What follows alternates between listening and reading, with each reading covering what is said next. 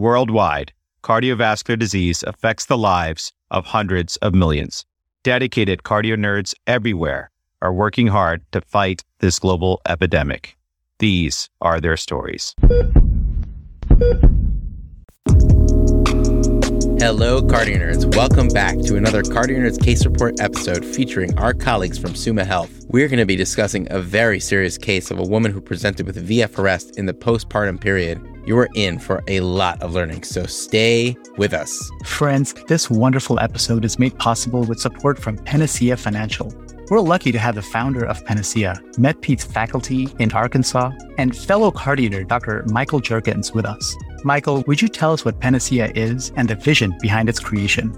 Well, thanks for having me. I've been a proud cardio nerd for a long time myself and use these episodes to teach on rounds pretty frequently. But Panacea Financial is a digital bank that's built for doctors and doctors in training by doctors. So, fellow physician co founder Ned Palmer and I, we felt like we didn't have many fair options for banking because traditional banks viewed us as bad customers with our high debt and limited savings or income. And banks were never open when we had time off. Going back to even intern year, we had these conversations and eventually we created a digital bank that gives all customers concierge level service available 24 7, free checking nationwide, and loan options that are built just for doctors and, and trainees like our PRN personal loan that requires no cosigner to get up to $75,000 in as little as 24 hours at a rate that's less than half of a credit card. And no one should borrow more than they need, but training in life can be pretty expensive, and doctors really honestly deserve a better option at financing.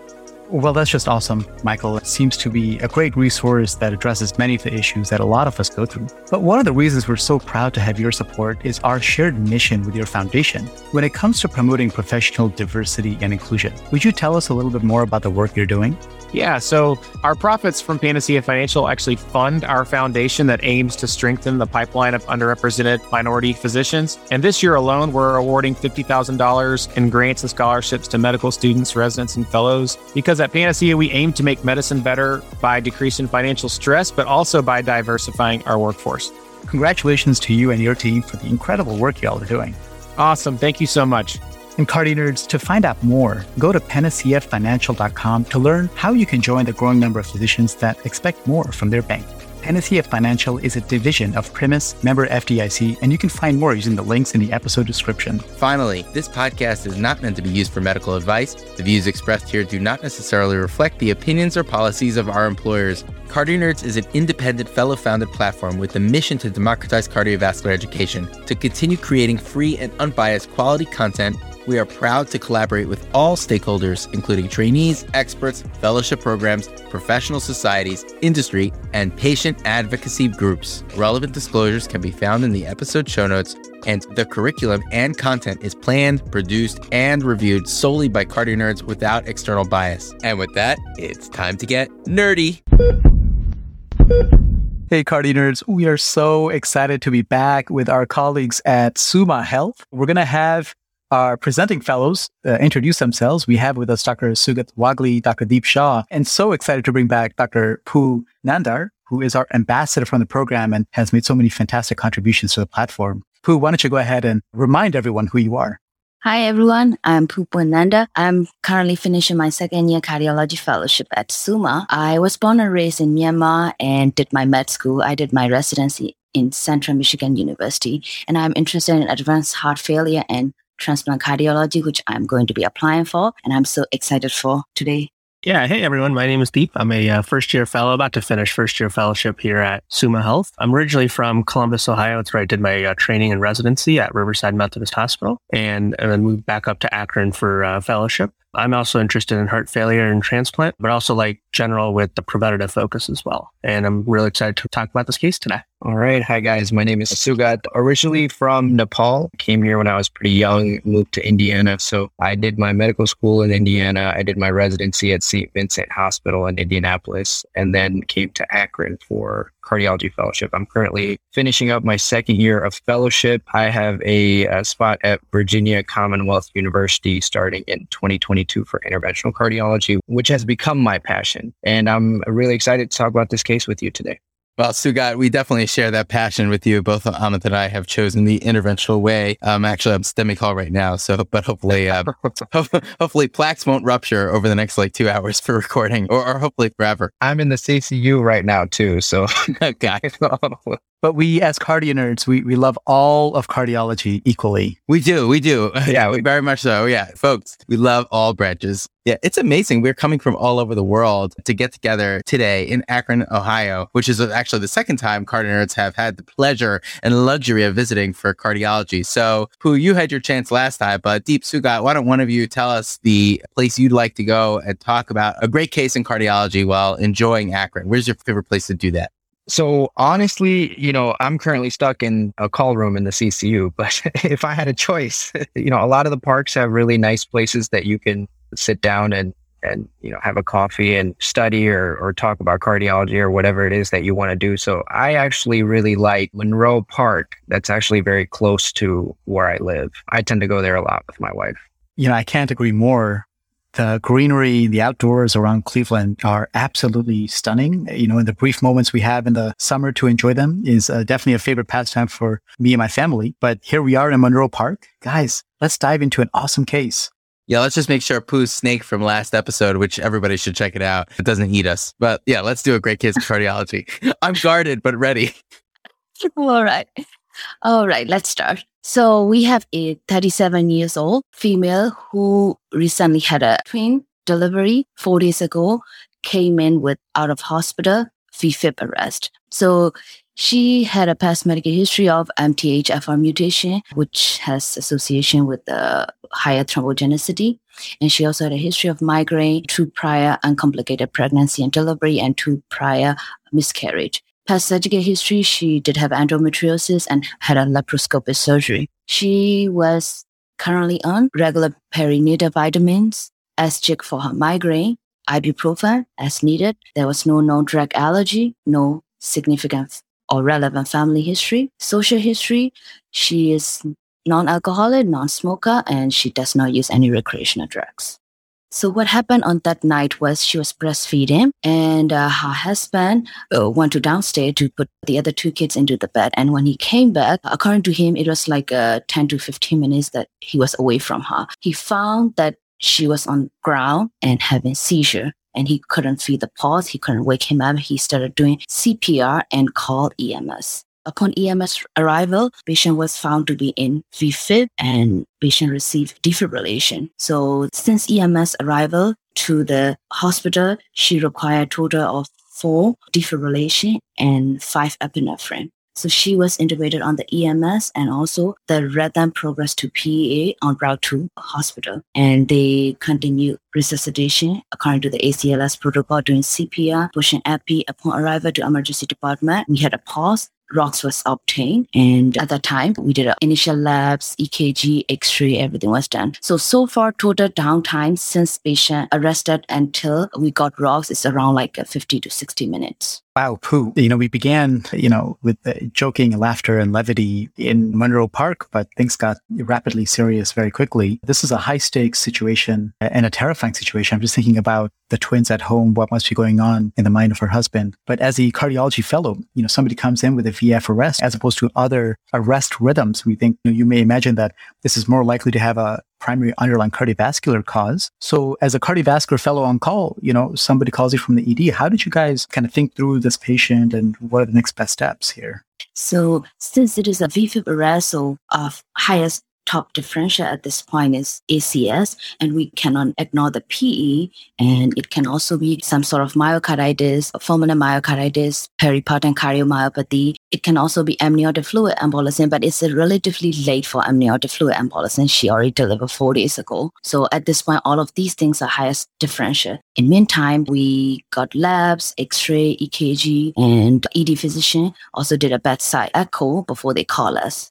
Ooh, that's a great differential and a great approach. And I would just add to that channelopathies. You know, maybe she has an underlying channelopathy, like prolonged QT syndrome or something like that, that may leave her susceptible to developing VF. I, I agree that the differential here is quite broad, right? I mean, I think the context is so important to consider here. She is so acutely postpartum, four days postpartum. And we, you know, doing the cardio OB series, you know, I think there's some tenets that come to mind is that one, pregnancy itself is such a stress situation, right? And so it's not uncommon for people to have all sorts of subclinical cardiovascular processes that come to light during pregnancy, you know, congenital and acquired. She's had prior uncomplicated pregnancy. So probably not some congenital issue, but certainly could have had something, some acquired issue that now is coming to fruition during pregnancy and, and the postpartum period. You know, pregnancy have increased cardiac output and whatnot. So hemodynamic stressors go up. It's also a pro-arrhythmic state, procoagulant state. And one thing that I've realized in the cardio OB series is that for all of these higher risk situations for the cardio OB overlap, the postpartum period tends to be the highest risk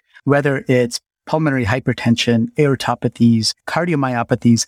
It's the postpartum period with the hemodynamic changes and the other stressors going on, lack of sleep, etc., that really make this a high risk situation. So I agree. I think the the differential is broad. I think you know common things being common VF. I like where your mind's at thinking about ACS, but you need to get certainly get more imaging and more data. So you know you're on the ED and you're getting all the routine stuff and some cardiovascular imaging. What did you guys find?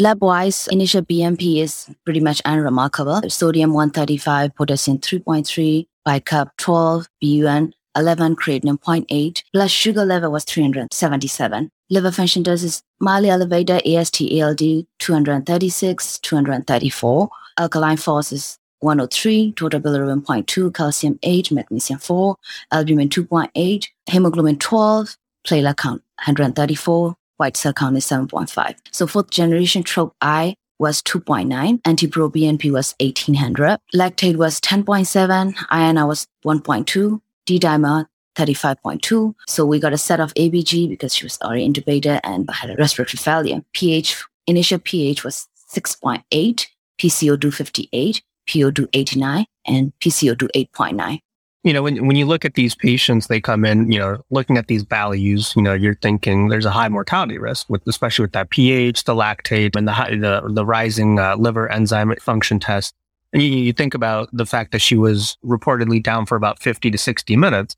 So essentially a lot of those organs aren't getting the adequate perfusion they need. And that, you know, that's why you see that lactate elevation as well as the pH being 6.8, as well as the shock liver state as the the liver enzymes kind of trend out. Luckily, her kidney function was still preserved at, I think, 0.8 with a solid GFR of greater than 90. You know, obviously that uh, the kidney function took a little bit of a hit as we kind of trended her labs during her hospital course. But then kind of overall, this, this kind of paints a shock state from the VFib arrest and being down for about 50 to 60 minutes with some of these impressive lab values.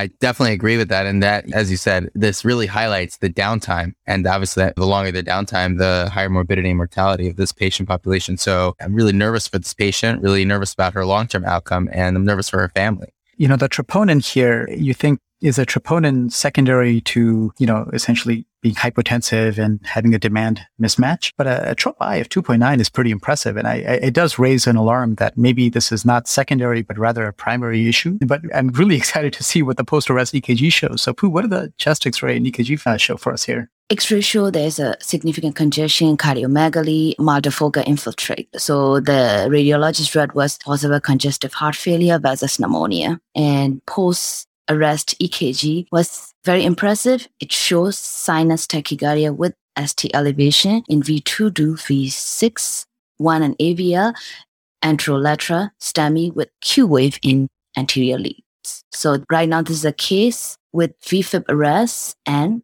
anterolateral ST elevation. So after seeing this anterolateral ST elevation EKG, differential has narrowed down to major portion. One is a coronary related ACS or the other one is non-coronary related myocardial injury. So in coronary related with the patient, by considering the patient age, peripartum situation, SCAD is at the top of a high differential. And it can still be plaque rupture, coronary vasospasm, and can also be coronary embolism from a hypercoagulable state. From non-coronary myocardial injury side, it can be fulminant myocarditis and can be Takotsubo stress-induced cardiomyopathy at this point. Pregnancy itself is a stressful condition you know, Pooh, that's a great differential. And this ECG, I, I, definitely recommend everybody take a look on the episode blog post because it's not subtle at all. And this presentation is not subtle. This ECG isn't subtle. And I'm pretty confident that the coronary angiography that you're probably going to tell us happened next is not going to be subtle either. But just looking at this anterolateral ST elevation, so we're not only concerned about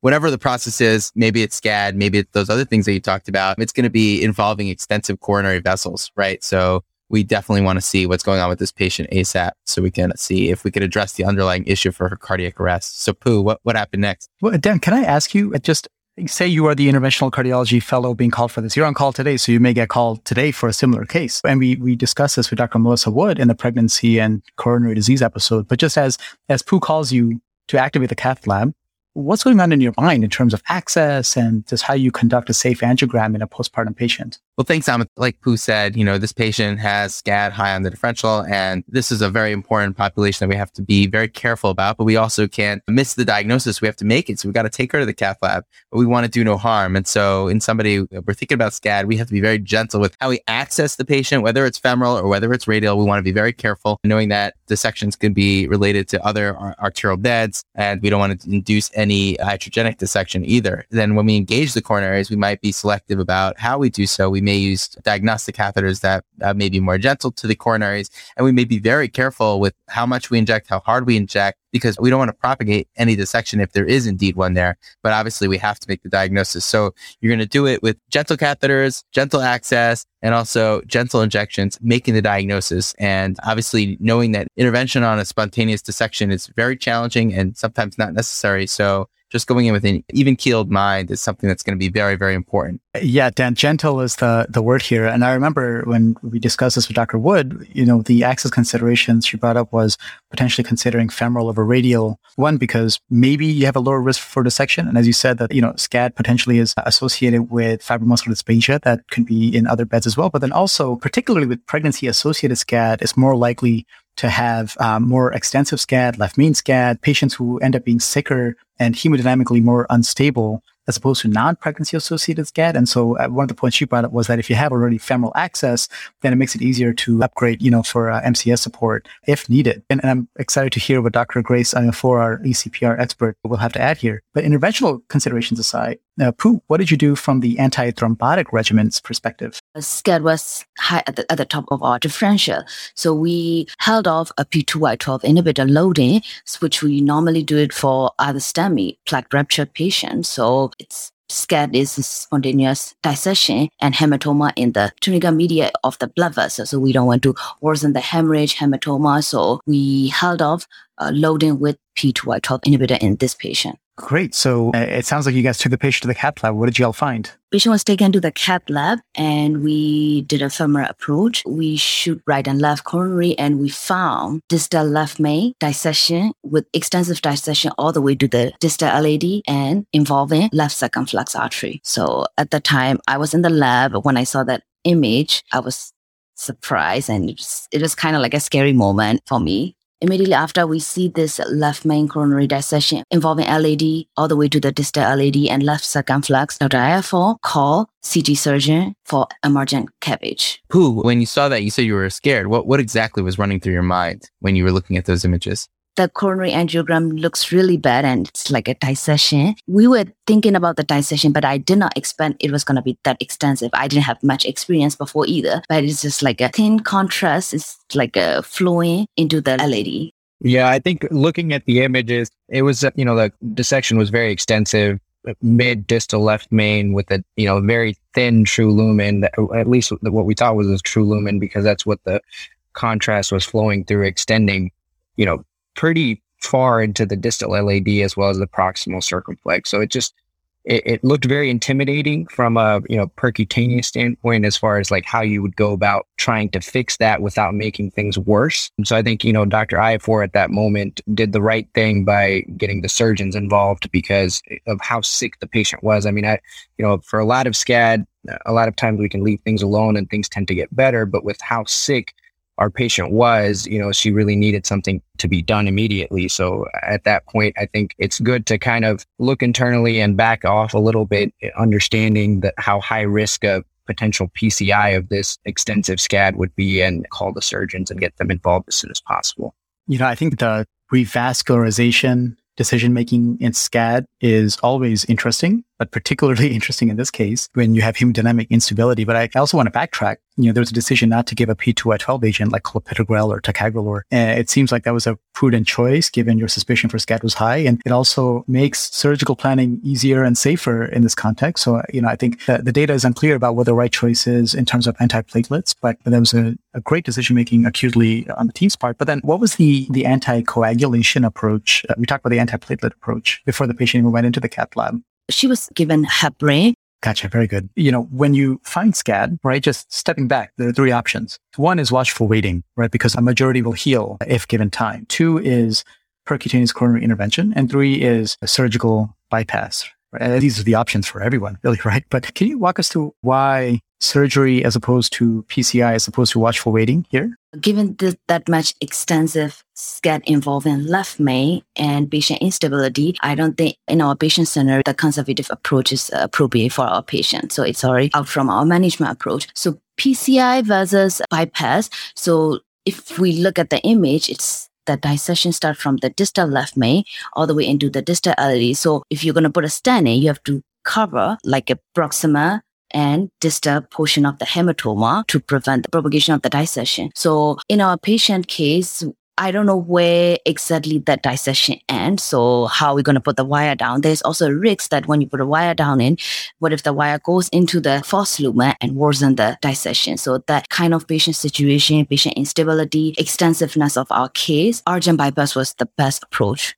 Yeah, I think for our case specifically, due to the extensive dissection, the biggest concern was, you know, what if we were to propagate the dissection flat proximally to the aorta?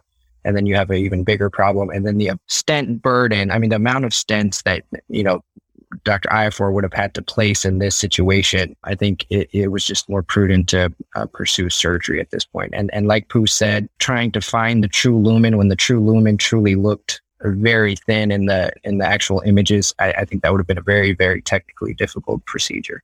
Even though patient was stable immediately after ROSC, when she was on the table, her blood pressure was 78 over 50. So she's progressively getting worse. And also, it was a team approach. Uh, our intensivist was also in the lab. He was helping with the vent management. Patient was already intubated and pushing bicarb until patient went into the OR. Yeah. So, you know, that makes a lot of sense, guys. And, you know, why do we, in general, when possible, favor conservative approaches? Because a majority of these patients will heal by themselves if they can tolerate the acute period, you know, survive the acute period, generally with pretty good result. Recurrence rate is fairly low. And conversely, there are risks of intervention are high. With PCI, there's a risk of wiring the false lumen and stenting open the false lumen or potentially ballooning and extending the dissection, which we learned about with our UCLA case, you know, earlier on. And then with CABG, there are also reports of bypassing the false lumen as well, because it can be challenging to tell. But here, what you're telling us is this patient is not the average patient. She has high risk left main SCAD, pregnancy associated SCAD, with hemodynamic instability. Her pressures, you know, even though post ROSC she was doing fairly okay, but in the lab uh, she was hypotensive. And the interventional approach would have been extraordinarily complicated and involved with a distal left main involved bifurcational stenting and again with the risk of extending it. So, you know,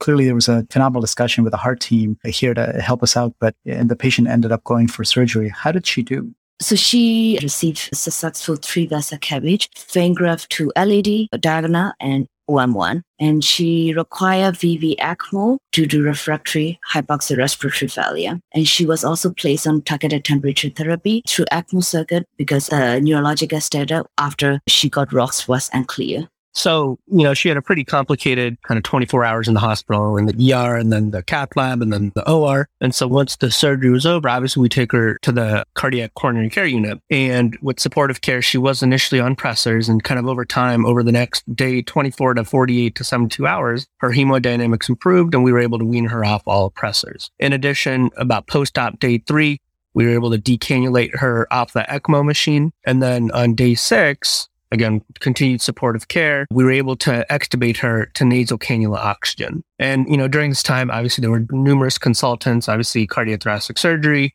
the coronary care or the CCU service, heart failure service was following her, as well as neurology, the medical ICU for vent management as well. And then so, you know, as I said, on day six, we were able to extubate her to nasal cannula oxygen and she had complete and appropriate neurological response, which was amazing. And this is when, you know, the heart failure team kind of took over in terms of management, in terms of starting oral guideline directed medical therapy. We were able to obtain a transthoracic ultrasound and she had an estimated LV ejection fraction about 35% with akinesis of the certain walls of the left ventricle that kind of correlated to her coronary anatomy. So at that time, we were, again, like I mentioned, we were starting her on oral guideline directed medical therapy. She tolerated the medications pretty well. You know, we did have to kind of play a little bit of role in terms of risk versus benefit in terms of her breastfeeding status, given that she just recently delivered, but also, you know, making sure we were able to start these medications for, for, for uh, cardiac benefits in terms of her ejection fraction. And then, you know, we also had a pretty extensive discussion with her about a kind of an external defibrillator given her presentation. And so kind of, you know, discussing with her the risks and benefits, she did decide to go home with the LifeVest or the wearable external defibrillator. And then of course have close cardiology follow up in our clinic. Initially, we saw her pretty frequently and then kind of spaced them out as we were able to titrate some of her medications, continue to repeat her heart ultrasound or echo in about three months or so, and then kind of just see how she does in terms of long-term management.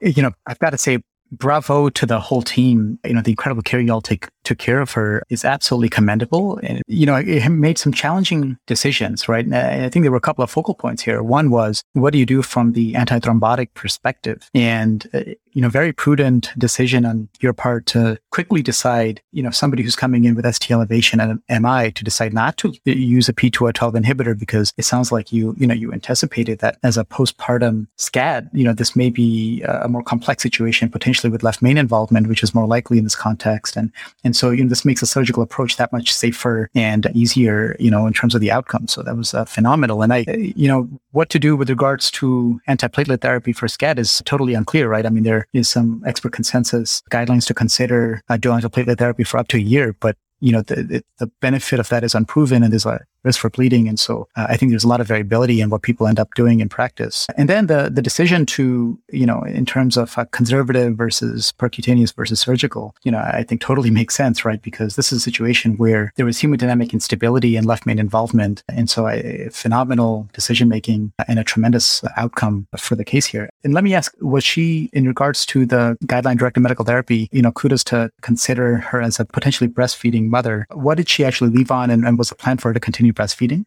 Yeah, so she did want to continue breastfeeding. And so given the kind of the limited and scarce data in terms of medical therapy with heart failure patients and the peripartum cardiomyopathy patients in terms of breastfeeding and contraindications, we were able to start her on a beta blocker as well as a uh, angiotensin receptor blocker with losartan specifically. You know, again, obviously looking at the of data that is out there, while it's not the best evidence, you know, there's been a few studies that kind of show that certain of the ACEs or ARBs are a little bit more harmful in terms of breastfeeding, while others are considered a little bit safer. And so, you know, our after discussions in a collaborative effort, we decided to put her on a uh, beta blocker and a losartan medication to start off with. And then we also considered uh, MRAs as well. And, you know, given the data that is in terms of acceptability with lactation and breastfeeding. But we, you know, we decided to kind of focus on a stepwise approach and kind of titrating these medications first. And then eventually, once she followed up in our clinic, we could eventually add that medication as well. And just a follow up point. So her EF has improved to 50%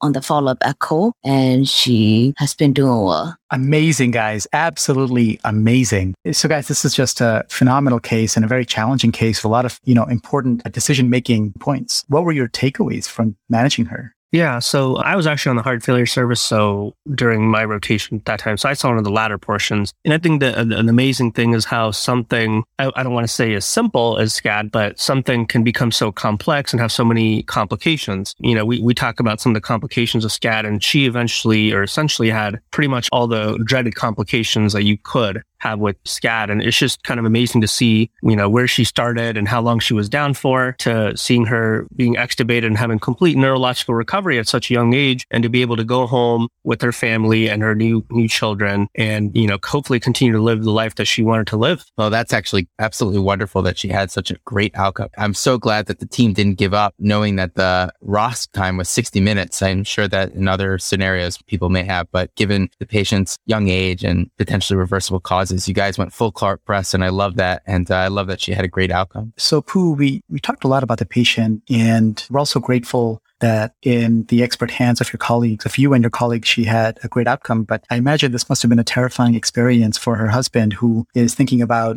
you know, the love of his life and with two brand new twins at home. What was his experience and, and how did you guys manage that? It was a very sad scene, just while talking to him. He was standing outside the cath lab. We talked to him about the patient and we brought him to the waiting room and we were telling him that patient will need to go to the emergent open heart surgery. And he dropped down to the floor and he was, he kept blaming himself. And what he was mumbling was she was complaining of the breast engorgement. In past two days, I could have taken her to the hospital and he kept blaming. So we had to tell him that you did the best that you can. You did the right thing that you resuscitate immediately and you call EMS. You brought her to here and patients and your wife is in the good hand and we will try our best. And he kept asking, will she be alive? Will she be okay?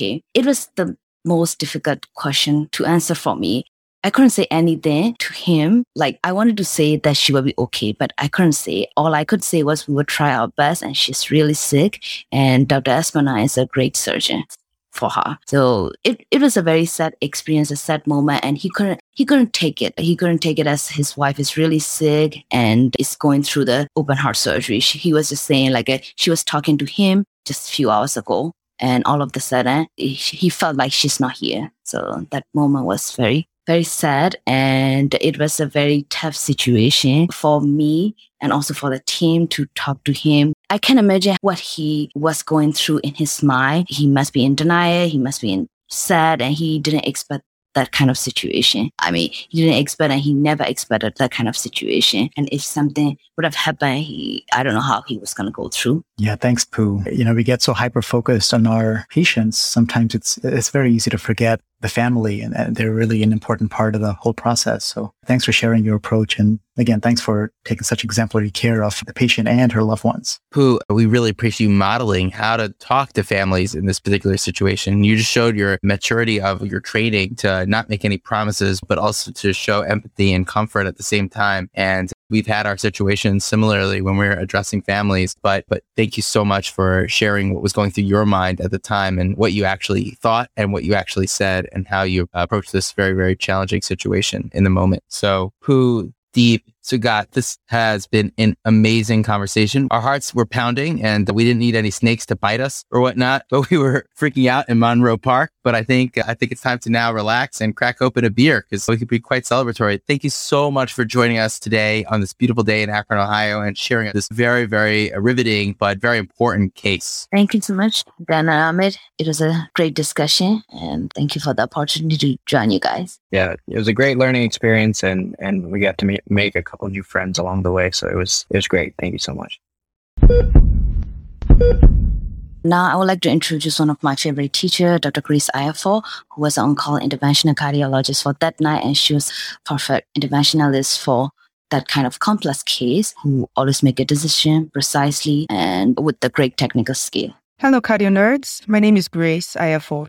I'm an interventional cardiologist at Summa. It's an honor to be joining you all today discussing this very interesting case of spontaneous coronary artery dissection. By the way, you guys do great work. Your podcast is just amazing. It's very educational, very interesting. You keep it light, you keep it informative.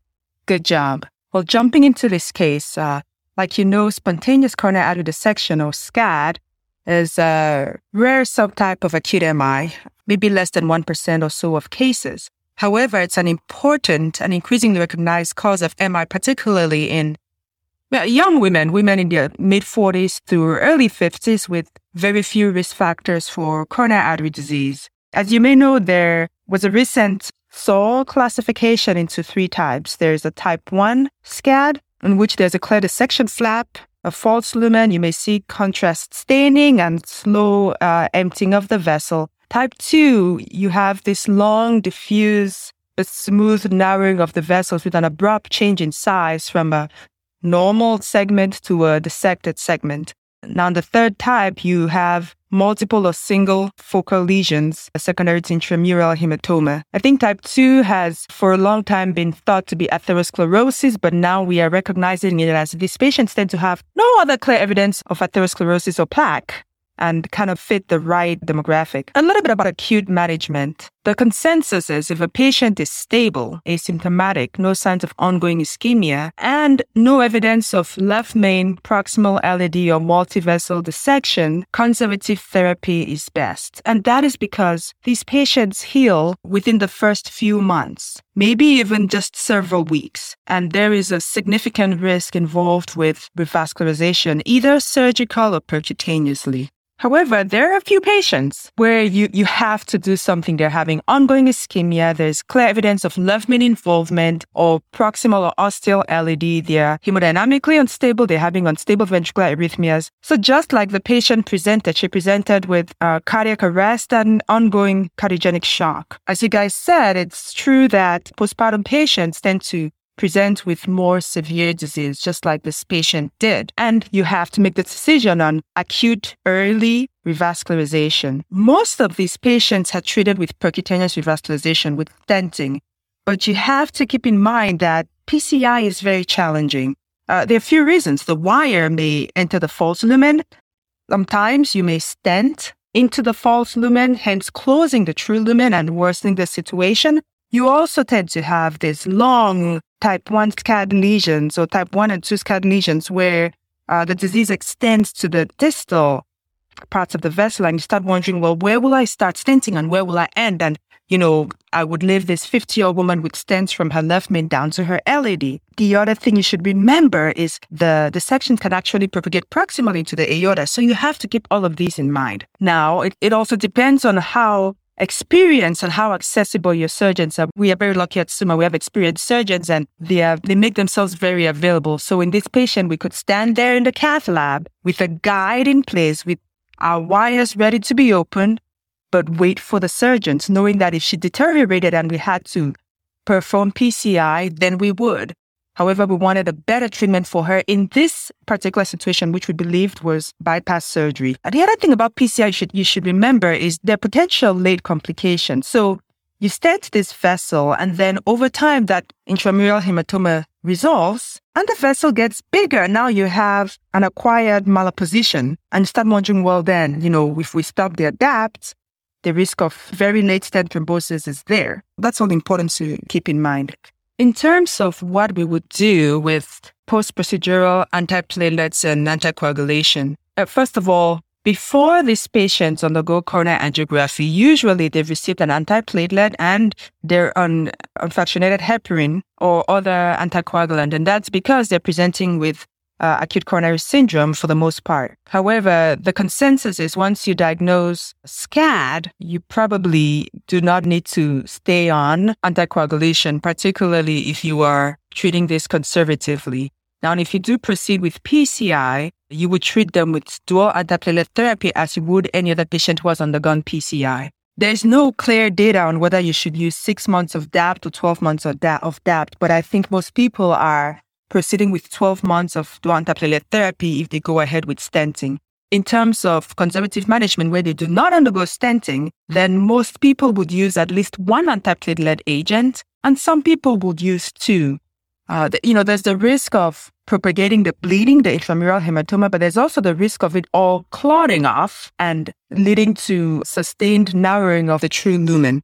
And so you have to balance that. But at this point, the consensus is they'll be on platelet therapy. Now, there is data suggesting beta blockers decrease the risk of recurrence of SCAD. And so there's clear indication to use that. In terms of statins, these patients usually don't have coronary atherosclerosis, and so there's still no clear consensus. In general, if they have other reasons to be on a statin, they should be on it. If they don't, then you probably do not need to put them on a statin. Remember, these are, you know, young middle-aged women of potential childbearing years, and so you weigh the risk benefits of using a statin in these patients. Now, if they have LV dysfunction, you use the usual pharmacotherapy for patients that would lead to improvement in LV function or decreasing the chance of uh, heart failure admissions. Now, finally, what do you do in the outpatient setting? So after these patients have, you know, survived their initial event, you know, you expect them to heal in a few months. Now, we do not do routine repeat angiography in these patients. There's no clear indication to. If they do have recurrent chest pains and you're concerned about recurrent SCAD, then yes, they would undergo coronary angiography. In terms of other imaging, there are studies suggesting that 50 to 70% of patients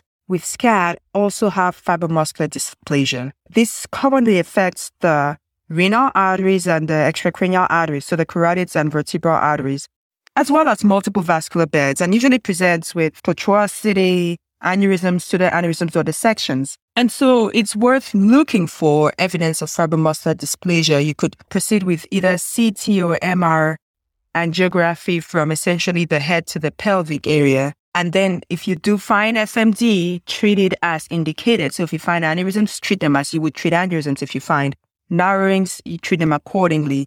There isn't clear data suggesting that looking for FMD affects long-term outcomes, but obviously there's an underlying disease process there you want to treat it. Anyway, this case highlighted the multidisciplinary approach involved in some of these very critically ill patients. It highlighted what we have at Summa and how well everybody works together from the cardiology services, the heart failure services, the interventional services, the surgeons, the critical care doctors. It was uh, an amazing coming together of multiple specialties and we had a, a good outcome, which we appreciate and, and we're actually very humbled by. Thanks again for the opportunity to join you. Continue what you do. It's, it's absolutely amazing.